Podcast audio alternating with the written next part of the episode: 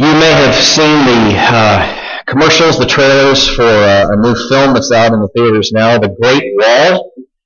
Uh, I get the feeling just from what little, I don't know much about it at all, I, I just from the trailers, it does look to be overlaying just a, a wee bit of, of fiction over the history, a bit of fantasy over the facts, but uh, the history and the facts of the Great Wall of China is worth knowing. Let me read uh, this little excerpt to you. Uh, Rather interesting. In ancient China, the people desired to get security from the barbaric invading hordes from the north. To get this protection, they built the Great Wall of China. It's thirty feet high, eighteen feet thick, and more than fifteen hundred miles long. The Chinese goal was to build an absolutely impenetrable defense, too high to climb over, too thick to break down, and too long to go around. But during the first hundred years of the wall's existence, China was successfully invaded three times. It wasn't the wall's fault. During all three invasions, the barbaric hordes never climbed over the wall, broke it down, or went around it. They simply bribed the gatekeeper and then marched right in through an open door. Now, I could imagine, I have no idea if this is true, but I could imagine that with each successive incident in which this took place, it probably ratcheted up the job interview for Great Wall Gatekeeper. Um, you know, that sort of betrayal sort of lends itself towards a, a guardedness, right? Uh, after it happens, and then it happens again, and with increasing level of guardedness with each incident. Um, betrayal and disappointment and disillusionment and distrust sadly are common to human experience. All too common to, to human experience. And I think we would have to say at least two things in regards to that here at the outset as we're getting going here in this study. And that is, on the one hand, with our own relationships one to another, fallen, broken people, when it comes to disillusionment and betrayal and disappointment and distrust, it's really not a matter of if, but when. That's just how it is. It's not a matter of if, but when. But when it comes to a relationship with the true and living God, with Jesus Christ, there is no if or when. For he is eminently trustworthy. Trustworthy. No cause whatsoever, no good cause whatsoever for distrust in him. How, how can we say that? How can we, how can we know that? Because he is the merciful, in the richest sense of the word, the merciful King. If you have a Bible with you, I'd ask you to turn with me to Matthew chapter nine. Matthew chapter nine, we are picking up in our study through Matthew's gospel, slowly but surely. Uh, Matthew chapter nine, uh, if you're trying to find that in your Bibles, that's in the New Testament. It's the first book of the New Testament. It's the first of the four Gospels that we have, Matthew, Mark, Luke, John. Matthew nine, we are picking up in verse twenty-seven and reading on through verse thirty-four. So Matthew chapter nine, we're going to read verses twenty-seven to thirty-four. Hear now the word of God. And as Jesus passed on from there, two blind men followed him, crying aloud, "Have mercy on us, Son of David." When he entered the house, the blind men came to him, and Jesus said to them, "Do you believe that I am able to do this?" They said to him, "Yes, Lord." Then he touched their eyes, saying, "According to your faith be it done to you." And their eyes were opened. And Jesus sternly warned them, "See that no one knows about it." But they went away and spread his fame through all that district. As they were going away, behold, a demon-possessed man who was mute was brought to them. And when the demon had been cast out, the mute man spoke, and the crowds marveled, saying, "Never was anything like this seen in Israel." But the Pharisees said, "He casts out demons by the prince of demons." Let's pray together. Lord, thank you for this account. Thank you for inspiring Matthew these many years ago to write no more, no less than what you wanted uh, for your people's sake, that we would know, that we would know what happened and what we need to know about what happened. Thank you for working that day in the ways that you did, moving in the lives of these people, for teaching all who were there, especially those who had, in the deep sense, eyes to see. Oh, would we have eyes to see? Oh, would we have lips to speak of what we have seen? We've sung, "Open the eyes of our heart, Lord." That is our prayer this morning. Um, and if you do not, we will not. We pray in your name. Amen.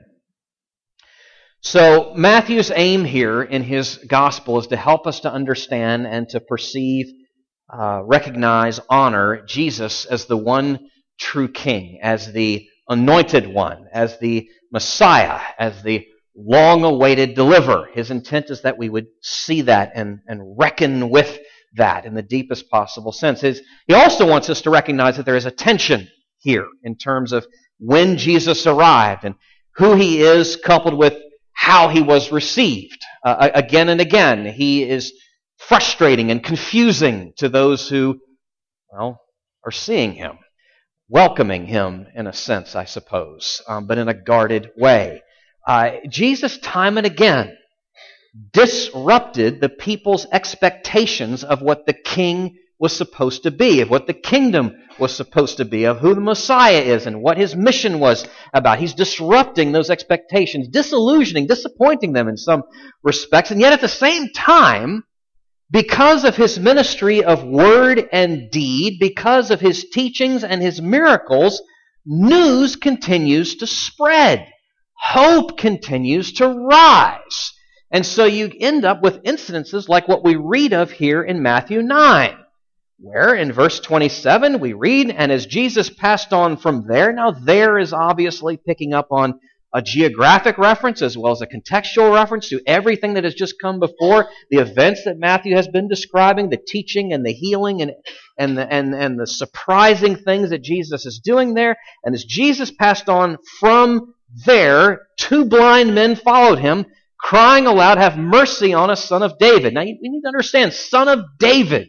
That is so significant. It is a title. It is not the same as referring to me as son of Malcolm. It, that doesn't work. It's my dad's name, just so that you know. Um, that's a title, the son of David. Now, this is the first time Jesus has been referred to in this way directly by onlookers and witnesses, but it's not the first time Matthew has referred to him in this way. If you go back to the genealogy, Matthew one one, Jesus is referred to as the son of David. He is this royal figure. He is the, the successor, the great king that the people have been waiting for for so long. This one come to establish a universal an eternal reign and rule over all things forever, restoring not just a royal line, not just restoring a royal people, but restoring the whole of the created order. Such is the weightiness, the freightiness of this king and his kingdom, as we sing sometime here in this sanctuary, a great, grand old song and hymn. He is great, David's greater son. All that David was and more. Oh, so much more. He is the son of David. He has come as the one true king. Now, it begs a question. What does that mean? What kind of king are we talking about here? I alluded to that earlier. You know, we get nervous about a king. We don't even... One is part of us that, that longs for a king, and a lot of, another part of us that chafes against the idea of a king. We need to be clear as to what this means. We actually get hints of it, though. We get hints of it in that, that request. We could say a, a prayer in, in some respects, that, that request that these blind men make of him, and then the events surrounding that here in Matthew nine. We get hints of who is this king and what is this kingdom about and what is it like. He has come as the one true king to whom we must bow and in whom we can trust and to whom we can turn. He is the one true king to whom we must bow, in whom we can trust, and in whom to whom we must then turn.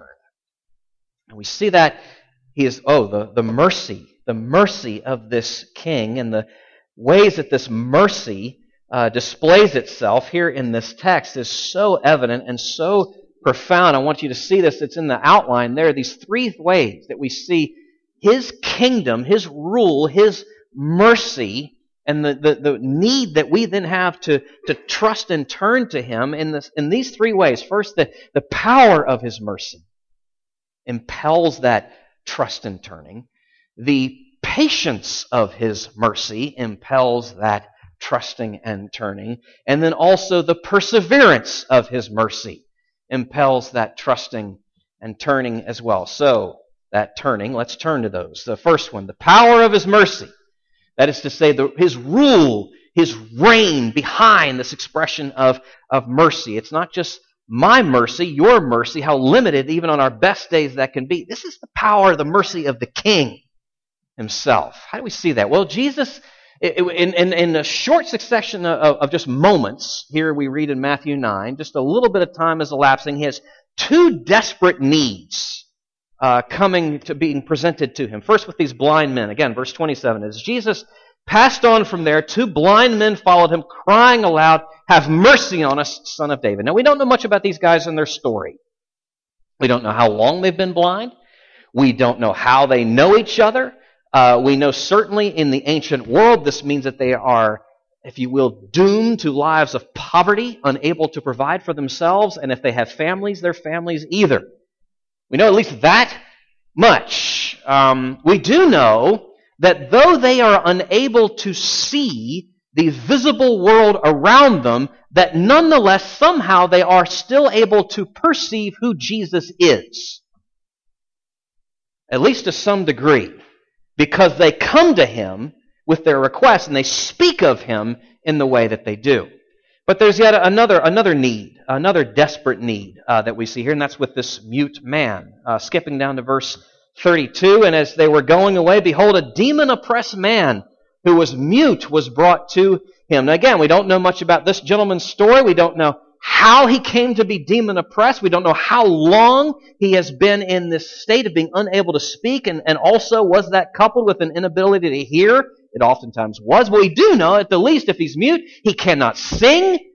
He cannot express himself vocally. He cannot shout. He cannot share his heart with people that he cares for, with his lips, with his mouth, as he was created to. We know at least that much. And we also know that just the way in Matthew, how he describes this, this is the, the, this, the physical affliction is separated from the spiritual affliction. There is a spiritual affliction. These forces, these demonic forces are real, and their, their effect is felt in this man in a physical way. He cannot speak. He cannot speak. These are desperate needs being presented here uh, to Jesus, and he meets them with declarative words. Uh, sight is gained. We go back to verse twenty-eight. "When he entered the house, the blind men came to him, and Jesus said to them, 'Do you believe that I am able to do this?' They said to him, 'Yes, Lord.' Then he touched their eyes, saying, 'According to your faith be it done to you.'" Now, by the way, that's not to the in the to the proportion that you believe, I will then help you see. Okay, so this guy kind of believes like fifty percent, so one eye is fixed. Or, or you know, like he's got, you know, twenty fifty vision or some sort. That's not what G- it means. As you do believe, I'm going to heal you. Like you believe, I'm healing. It's not proportionality or anything like that. It's just one, boom, the other. That, that's what he's saying. And by the way, praise God, he's not limited in his healing to heal those who believe. We see that again and again. You cannot box what he is going to do in very well at all. We see that throughout the Gospels. That's another sermon. Um, and now I've forgotten this one. Uh, okay, so he heals. What we see here is the maker and sustainer of all things, touching and restoring one of his creatures. And this man is able to see. Declarative word. You see it again, though, in the, the next event. Now, it's not said explicitly, but it's certainly implied that he speaks here again, given we know of all the other times that Jesus does this sort of thing. Uh, verse thirty-three, and when the demon had been cast out, the mute man spoke. Now here you have the rightful heir to the throne moving forward and driving out, literally, a vandal, a usurping force, an insurrectionist force, a trespassing force, driving them out. This demon, be gone. You do not belong here. You have no claim here. You have no right here. Be gone. And he is gone. And all effects of his presence are gone. And this man speaks. These desperate needs met by these declarative words, all of which points us towards the power of Jesus' mercy. The power of his mercy. He has no rivals. Ultimately, there is no competition. He is the one true king. His power, unchecked, uncheckable.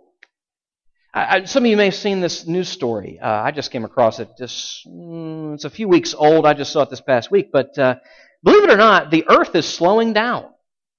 I'm not making this up. The scientists have, have figured this out um, by using certain kinds of measurements, that the, the rotation of the Earth is slowing down. The length of the solar days is actually lengthening. Now, going back thousands of years, by the rate of, now don't get too concerned. You don't need to adjust your daily planner yet.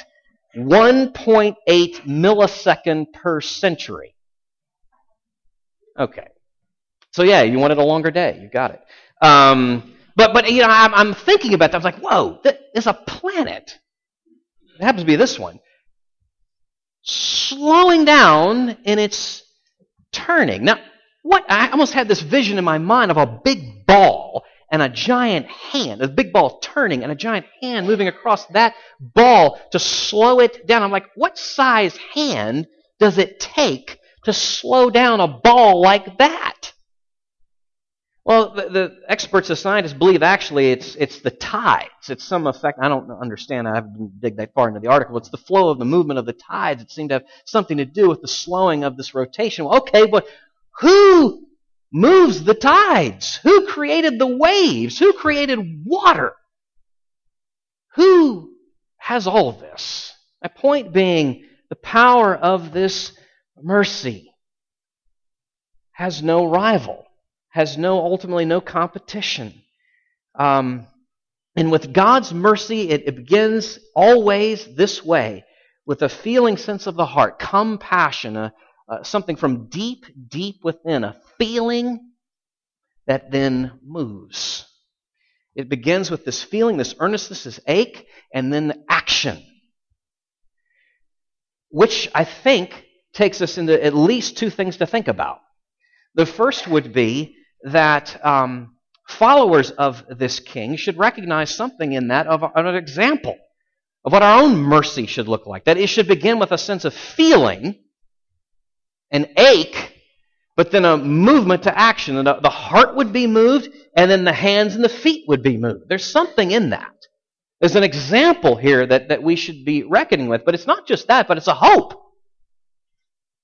Because this is a merciful king towards us. So we know ourselves as his people, as his followers then, to not only need to show such mercy, but to need such mercy ourselves. And to know that we can go to him and cry out to him as these men did, Son of David, have mercy on me. I am confused. I need wisdom. I am tempted. I need strength. I am under trial. I need endurance. I am hurting. I need comfort. I am adrift in a storm. I need peace. To know that he is the, the Son of David, to whom that we can go and cry out for mercy, and know that there's power in his mercy, such that there's a sense of expectancy as we go to him and cry out to him.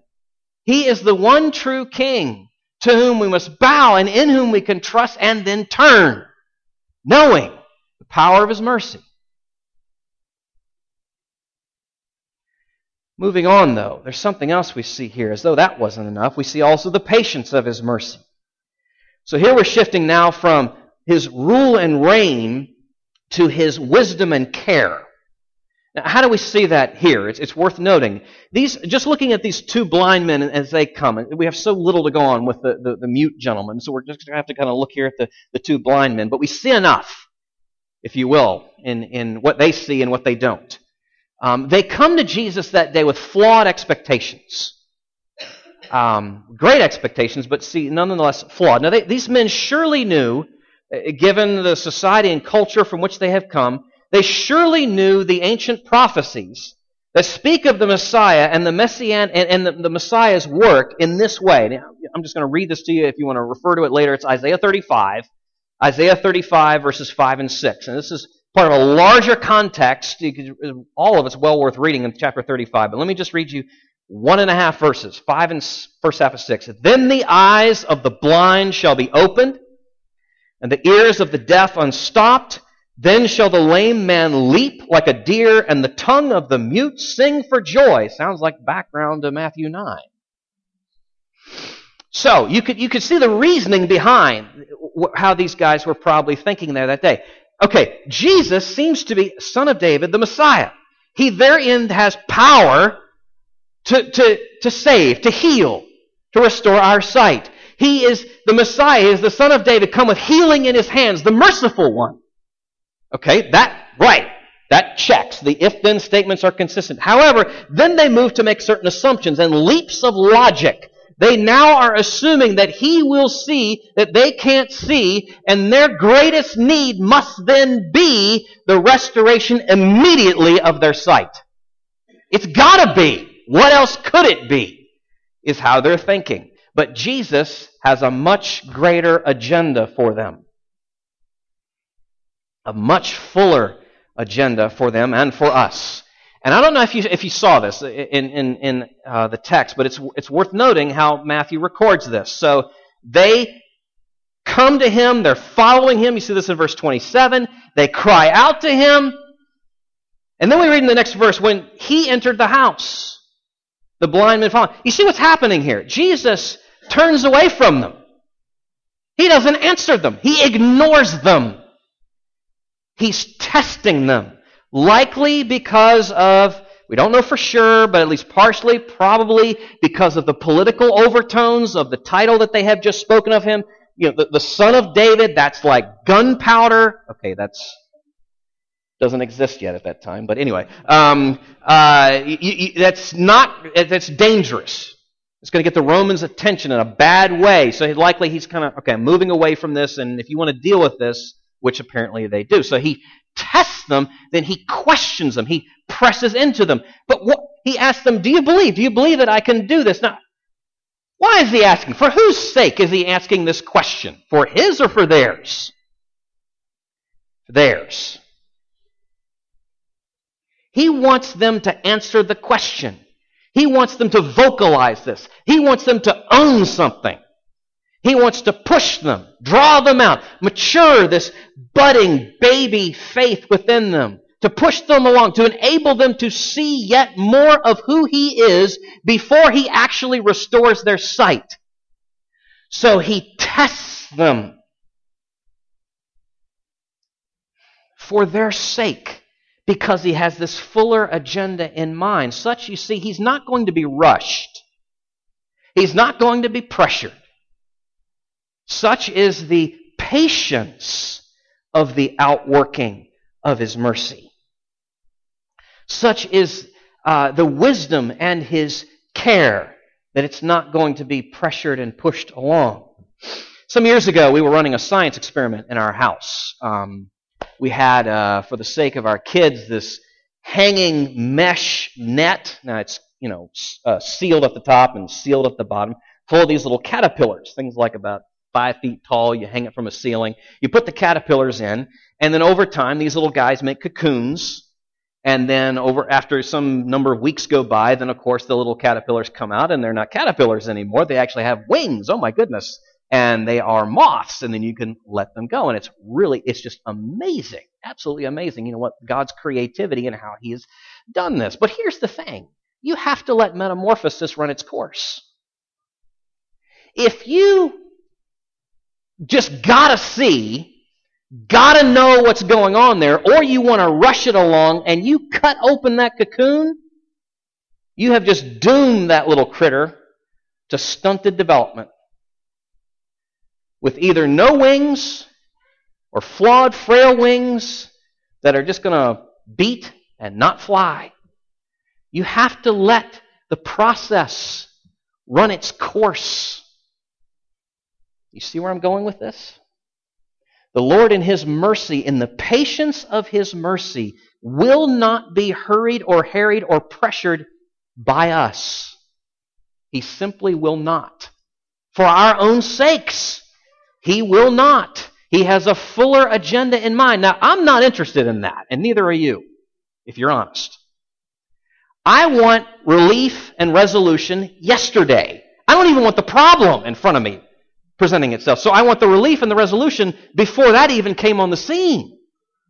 And if it's going to be on the scene, then I want it immediate. I mean, right? I mean, we we Westerners, and it's just it's a human thing, but we we love our minute rice and our microwaves and our Instapots. And all that's fine, except when it comes to our insistence in, in these things being resolved and fixed. You know, the problems at work, the weaknesses of our bodies, um, the troubles, oh, the troubles of our families. We we want to, we're okay maybe with learning the lessons so long as you can give it to me in a book and not through means that only come by pain.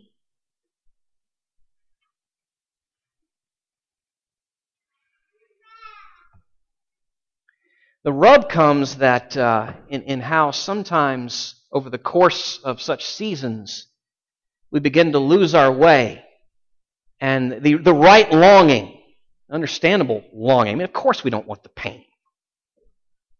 Not if we're sane. The rub comes, though, when enough time goes by in the midst of that season when that understandable longing not for the pain begins to get bent and twisted in a certain direction, which then calls for some correction. Job needed that. I don't know if how familiar you are with the book of Job. Uh, Job goes through, technical terms would be a heck of a lot. Um, and uh, great loss, great grief, great agony in all kinds of ways, made all the worse by men, friends, that he refers to as miserable counselors. And uh, it just begins to wear the poor man down, such that he is—he begins well, and he's just—he's—he's he's losing steam. And and finally, the Lord has to step in to intervene because he's drifting. His direction needs to be checked. And you get to chapter thirty-eight, and God speaks. Here's what you read. And I'm just going to read four verses. We could read three chapters because it goes on like this for three chapters. Job's left a little puddle. The Lord answered Job out of the whirlwind and said, "Who is this that darkens counsel by words without knowledge? Dress for action like a man. I will question you, and you will make it known to me. Where were you when I laid the foundation of the earth? Tell me if you have understanding." Where were you? Where were you? Where was I? Nowhere. I don't know a thing. I know, I know less than a thing. Such is his wisdom and care. His wisdom and care, the, the patience of his mercy, you see, impels, frees, allows us to trust him and turn to him. To turn to him as the one true rightful king. Such is the power of his mercy, such is the patience of his mercy. But one last thing, and that is the perseverance of his mercy. And, and here we move not just from reign and rule to wisdom and care, but what I'll call faithful toughness of his love. The faithful toughness of his love, the perseverance of his mercy. Jesus meets a lot of stubborn resistance just in this account.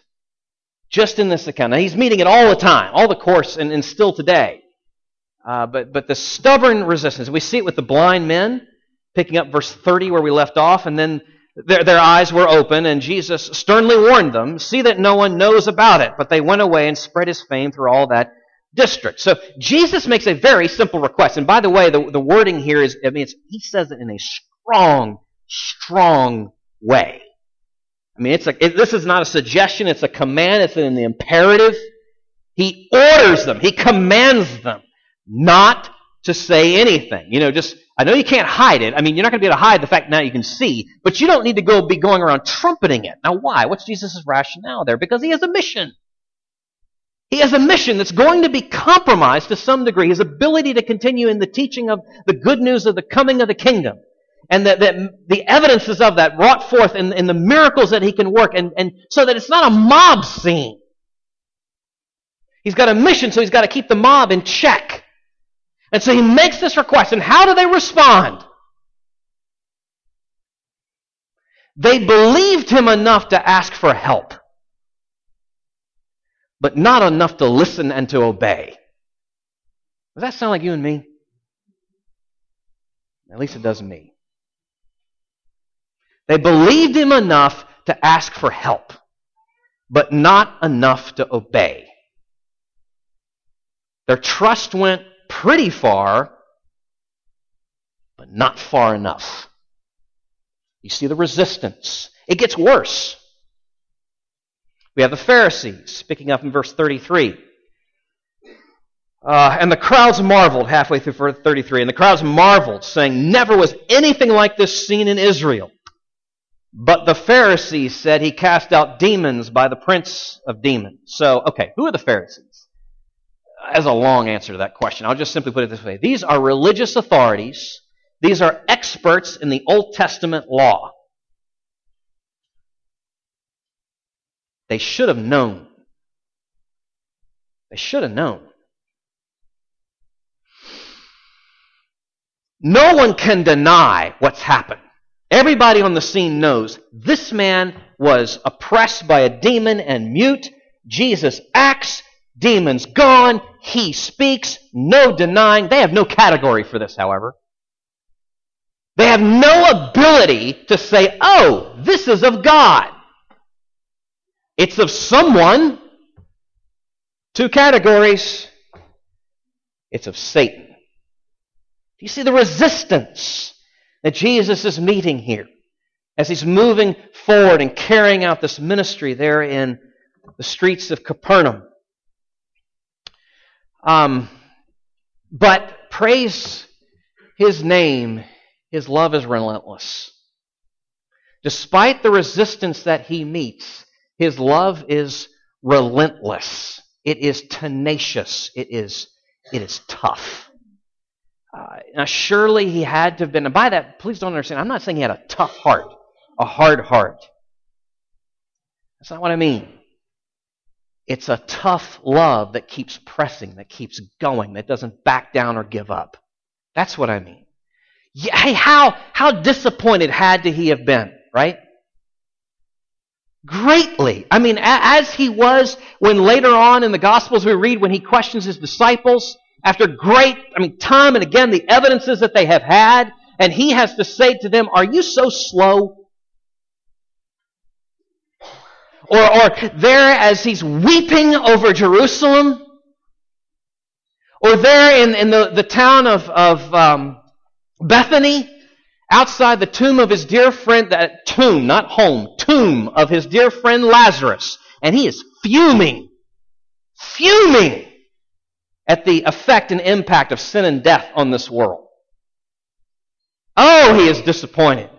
And he is here, surely. But he is not deterred. He is not deterred. He, he, he continues to press in, to keep going, to continue to preach, to continue to teach, to continue to heal, no matter if people understand who he is, what he's saying, or what he's come to do. He keeps going. He keeps pressing, such is the perseverance of his mercy. There is a, a steadiness here that can be cannot be knocked off its course. I mean, I, th- I think of like we just had the Super Bowl. What was it, two weeks ago now? Um, you know, it, it's like it's like a, a player suiting up for the game with a brace on the leg, and I think the center of the Falcons actually did this. Um, a player suiting up the game, brace on the leg, so that, because he is planning on and does play on a broken leg throughout the game. Or, or you know, now we're in a different season, of course, basketball. So it's you've got the, the player. He's driving down the court. He goes up for the layup. The defensive player takes his legs out from under him. Boom! He's crashed down under the hard floor. And he pops back up to get on and play another play. I mean, such as the tenaciousness here, the toughness, the determination to keep pressing. Here's the good news. Jesus is not like us. He's not like you, and he's not like me. Just be honest. It's, we're midway through February. How are your New Year's resolutions going? This is really good news, that he is not like us.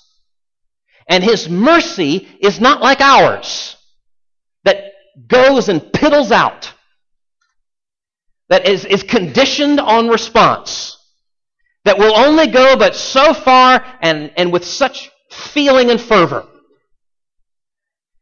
His ways are, his mercy is not like ours. I mean, honestly, I mean, not just think about the resolutions. Now just think about how much, how many times have you had promises given to you and they were broken? How many times have people disappointed you? His ways are, his mercy is not like ours. It perseveres. It presses forward. Now, that's an example to us as well. Just like as, as I was saying uh, earlier, there, there's an element here in which we should heed this. As his followers, we should be taking lead here. Let him take lead here. He is our leader, our example, our model in a world that is dying, looking for, starving for, thirsting for perseverance in faithfulness to promises and integrity. That should typify us, but it's more than just example. Oh, so much more. Again, here he's our not just our model, but our hope. Because we need this kind of mercy, and we have it. Do you know the degree to which he can see our blind spots and knows it already and still wants to deal with us? Now, the blind spots are usually things we're not aware of. How about the things we are aware of? I don't know what that term would be. Maybe just areas of rebellion. He knows that too. Or the the the Uh, arenas, the struggles, the ways that we regress time and time and again on the same thing. He knows that. The questions that we keep asking and refuse to be settled in. He knows that. And his love, his mercy will not be deterred. He sticks with us. This is a covenantal love. A covenantal love that then impels and allows and frees release and relief and transparency before him and trust and turning to him as the one true King whose mercy is powerful, whose mercy is patient, and whose mercy is persevering. Let me end with this. If... Uh, Some of you know I'm something of an avid reader, and sometimes I do get the, asked the question, so what are you reading these days? And oftentimes that will yield a surprising answer, because I'm rather eclectic in what I read. These days I'm reading through the Harry Potter books, uh, actually rereading them, uh, just to say, be straight with you, because I read them to our kids when they were young. But now I'm reading them to myself, just for myself. And uh, now you want to know, maybe you don't, I don't know, but let's pretend you do, uh, who's the, the, my favorite character within the series? Well, I will say Albus Dumbledore is one I'm certainly drawn to, but, you know, when you think in terms of his, uh, this is the headmaster of Hogwarts, you people, you, you muggles who don't know what I'm talking about, um, the, the power, such as, you know, he's the only one that can keep Voldemort, his, his, uh, his power checked, uh, his... wisdom, such that he can be relied and counted on time and time, his insight again and again and again, but also his mercy. His mercy that is just so shocking and beautiful and surprising. I just finished reading a few days ago um, the second book, Chamber of Secrets, and you get to towards the end of that, that story, and Harry, as is typical, has broken more rules than you can shake a wand at. And uh, you get to the end, and, and Dumbledore, um, rather than punishing or penalizing him, actually rewards him for his bravery. But not just that. Harry is beaten himself up. He is broken down deep within, questioning and doubting himself. And Dumbledore says these words, "It is our choices, Harry, that show what we truly are far more than our abilities." That's a beautiful moment. It's one that, that's the kind of thing you find again and again through those series. The mercy of this powerful figure uh, expressed towards this young man. What's my point? Where am I going with this? How does that connect in any way at all with Jesus as the one true King whose mercy, uh, the power and, and uh, patience and perseverance of it? I'll tell you how. Because his mercy and strength is so powerful and so overwhelming that it echoes forth in our favorite stories. It cannot be suppressed. It just keeps coming out in all kinds of surprising ways. Um, his, it's as though history and reality here bleeds over somehow again and again into our legends, our stories, and our fiction. His compassion, his mercy cannot be contained. It simply comes out. Again and again and again. It is so compelling. It comes out again and again and again. Such is the mercy of this one true King. It is a wonder to behold if we will have but eyes to see it. Let's pray. Lord Jesus, would you please, Son of David,